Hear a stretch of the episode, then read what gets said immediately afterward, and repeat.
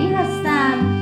بشنوید حکایت هارون و ابو نواس در شب 379 از هزار یک شب.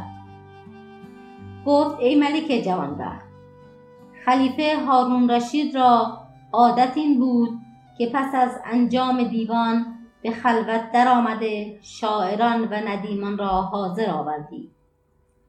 اتفاقا روزی از دیوان برخواسته در خلوت نشسته و ندیمان حاضر آمده.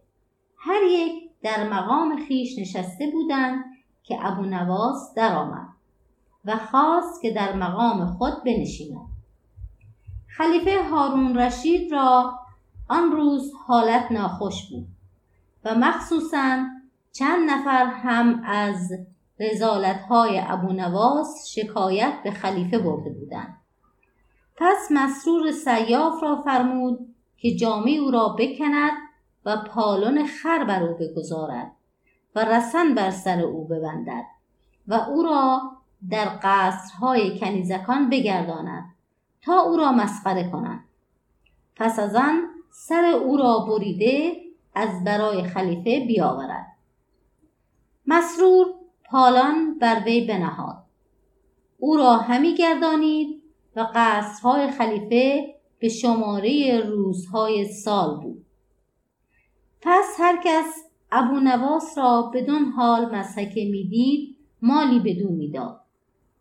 وقتی که ابو نواس بازگشت او را دامن پر بود از زر.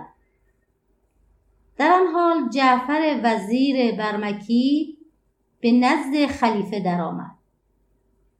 ابو نواس را در آن حالت دید به او گفت ای ابو نواس چه گناه کردی که مستوجوب چنین عقوبتی شده ای؟ ابو نواس گفت هیچ گناه نکردم مگر اینکه شعرهای نقص خود را به خلیفه هدیه کردم. خلیفه نیز جامعه های فاخر خود را به من عطا فرمود. خلیفه با دلی پر از خشم بخندید و از او درگذشت و فرمود که او را بدره زر بدهند. چون قصه به دینجا رسید بامداد شد و شهرزاد دب از داستان فرو